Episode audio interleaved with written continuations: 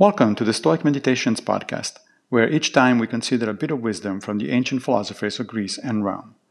I am Massimo Pigliucci, a professor of philosophy at the City College of New York, and I will be your guide through this reading. Let's reflect on Cicero on Duties 2 7.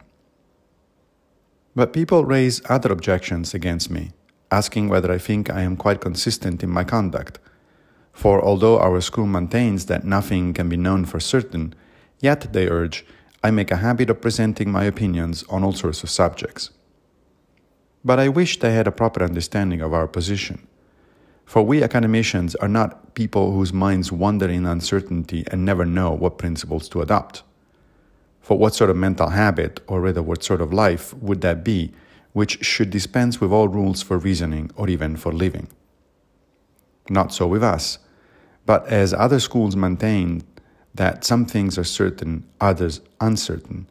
We, differing with them, say that some things are probable, others improbable. This is a nice explanation by Cicero of the difference between the so called dogmatic schools, like Stoicism, and skepticism of the New Academy variety. The dogmatists thought that they knew some things for certain.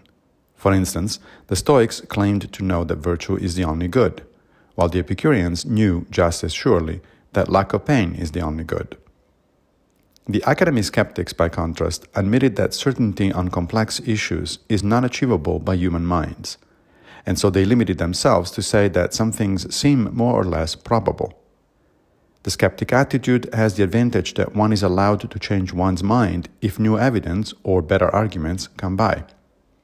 But it doesn't mean that skeptics don't have principled reasons to act one way or another so long as they don't take those reasons to be absolute and unassailable.